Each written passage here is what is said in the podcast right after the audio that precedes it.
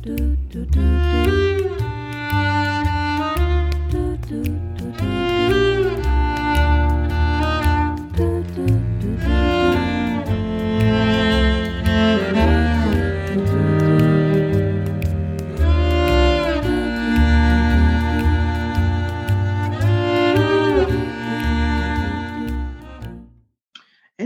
the lives of you and your pets with mindfulness meditation.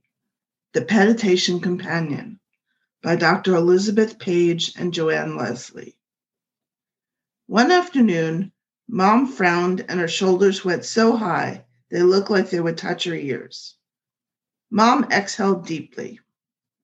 She got up and started walking slowly across our large living room with its high wooden ceilings. She labored over each step. Heel toe, heel toe. Breathe deeply, she muttered to herself. This is what Buddhists call a walking meditation. I watched while mom did this for another five long minutes. Do you have any idea what five minutes feels like when you're just watching and waiting? Pippi played with her red, super indestructible Kong one of the few toys she hasn't been able to chew up. Finally, mom said, Pago, this is just not working. We had been sheltering in place or basically staying at home, except for going out for essentials for just shy of a year. Although we had a place to live outside of the cold, food to eat, and good Wi Fi connection, the worldwide pandemic still got to us. I took one look outside and barked, Mom, let's go for a walk. It's gorgeous out. She took a deep breath, scanned through her computer to find the walking meditation. First, before doing the walking meditation, she always likes to listen to it to get in the mood and to be reminded to pay attention to us and the world around us rather than her phone or headset, critical for a good walk. Against the background of Natalie and Casey's music, Mom reminded us with her voice emanating from the computer that we must leave all technology behind and really pay attention to what's going on around us. Mom suggests that we socialize, but Pippi and I get jealous and, bar- and Pippi barks. Not me, I just wallow in self pity. Mom did suggest that if you can't completely put your concerns out of your mind, you should give yourself a time limit and then spend the rest of the time in the present. She usually recommends no more time than 15 minutes to think. I had an argument just last week with Norman about the benefits for of walking for human and animals. I explained in a study conducted in four cities, scientists found that five times as many dog owners reported meeting someone in their neighborhood when they didn't know before whom they didn't know before they moved in when compared to non-dog owners. Even owners with indoor pets, such as cats or rabbits, were more likely to make social connections. Half of pet owners received informational support advice and instrumental support from people they met through their pets. Norman started grooming himself, pretending not to pay attention, but he likes a good study as much as I do, so I continued. It's not just socialization that having pets improves.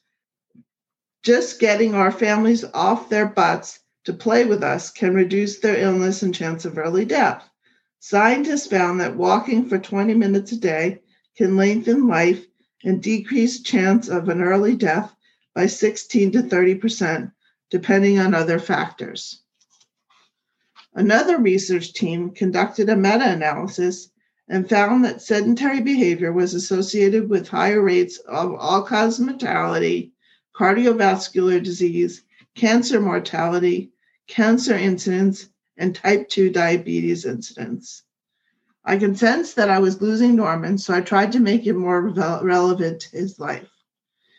Even taking time to walk around and play with cats and dogs while watching TV can help promote health. Studies show that a sedentary lifestyle is dangerous. Norman couldn't deny that exercise is helpful for mood, which is good for our entire household. Studies have shown that physical activity has been associated with decreased symptoms of distress, including depression, anxiety, and panic disorders. Perhaps more significant to the self centered part of me, walking is not only good for humans, but it's also good for us dogs. Pippi and I are less likely to get into trouble and suffer from health issues because of our daily walks. And Pippi definitely calms down better at night when she's had a day filled with activity. Not me, though. I'm a great sleeper and pretty mellow no matter what. Dog experts proclaim that when we dogs get our daily dose of exercise, we are less likely to engage in excessive barking, chewing, digging, and other behaviors that our families find troublesome. Although sometimes we do these things just because they're fun. Exercising can help keep us agile and limber, reduce digestive problems and constipation, help the timid or fearful build confidence and trust, help those of us that are hyper at night sleep better, and help us keep our weight under control. I do digress but I love scientific research. I reinforced for mom getting out of the house will help us feel less isolated. Mom changed into sweatpants and her favorite Berkeley Bears sweatshirt, got out Pippi and my leashes and collars, an indication that we were indeed going to take a long walk. She also put two masks on herself to keep herself and those around her safe from the contagious virus ripping through the world. We started out the back gate and through the park, taking a moment to watch the kids on the swings. Several of them took one look at us and exclaimed, How adorable! We gave them a quick bark and went on our way. We walked through the park and into the next one, one block away, this one with a community garden. Pippi asked, Mom, why do their tomatoes grow so much better than ours? The woman, overhearing me and working in the dirt, said, It's probably because this garden gets such great sunlight. That's probably true. Our pots get sunlight only during the middle of the day, Mom said. Pippi said, Mom, how about a trip to the Capitol building, my favorite place in Sacramento? Sounds like a great idea, Mom exclaimed. We headed up 10th Street and ran right into the Capitol building. Pippi and I love looking at the Capitol building, surrounded by dozens of trees from all over California, each carefully labeled. I told Pippi, pointing to the Capitol building, that's where most of the running of the government in Sacramento and some of California takes place. We looked at it peacefully, feeling very patriotic. We then walked around the park to the Rose Garden with its gorgeous flowers in full bloom. They spanned from yellows, pinks, reds, oranges, whites, and even combinations of color. I sat down with Pippi and Mom to take in all the beauty, marveling at how amazing nature can be. Finally, we headed toward Old Town Sacramento. Although we couldn't go into any of the stores or restaurants, it was fun to see the way California looked way back when. I asked Mom, was this really the way the first streets in Sacramento looked as I glanced down the cobblestone streets and wooden sidewalks? Yes, she said, it's pretty authentic. What does authentic mean? Pippi asked. She's just a puppy. It means real or true to life. Oh, exclaimed Pippi. I think it's time to go home for dinner, Mom said. Mom didn't have to ask us twice. We headed the way home at a faster pace, looking forward to our dinner, with the hopes that we would get some of Mom's salmon that we saw defrosting on the counter, as well as our regular food. When we got home, Pippi and I told Mom in unison, Mom, we love going on walking meditation with you. We hope you feel as relaxed and happy as we do. The walking meditation.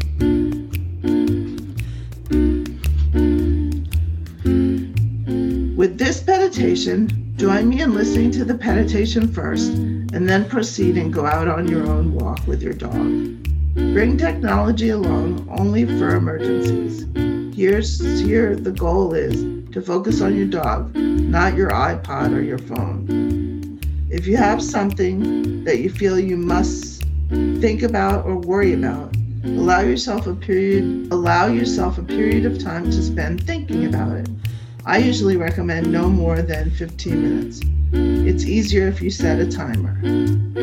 Observe your surroundings as you take your walk the smells, the sounds, the colors, the shapes, the temperature, the wind, the sun, or perhaps even the rain.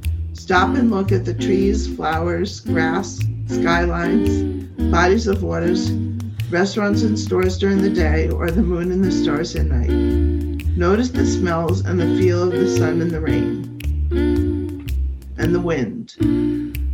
React to and pay attention to other dog walkers and those who are paying special attention to your dog.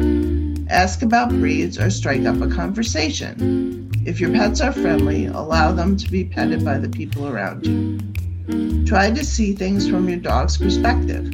Allow them to sniff and give other dogs pee meow. Give your dog as much attention as possible throughout the walk. What is important is that you relax and enjoy the moment. Mm.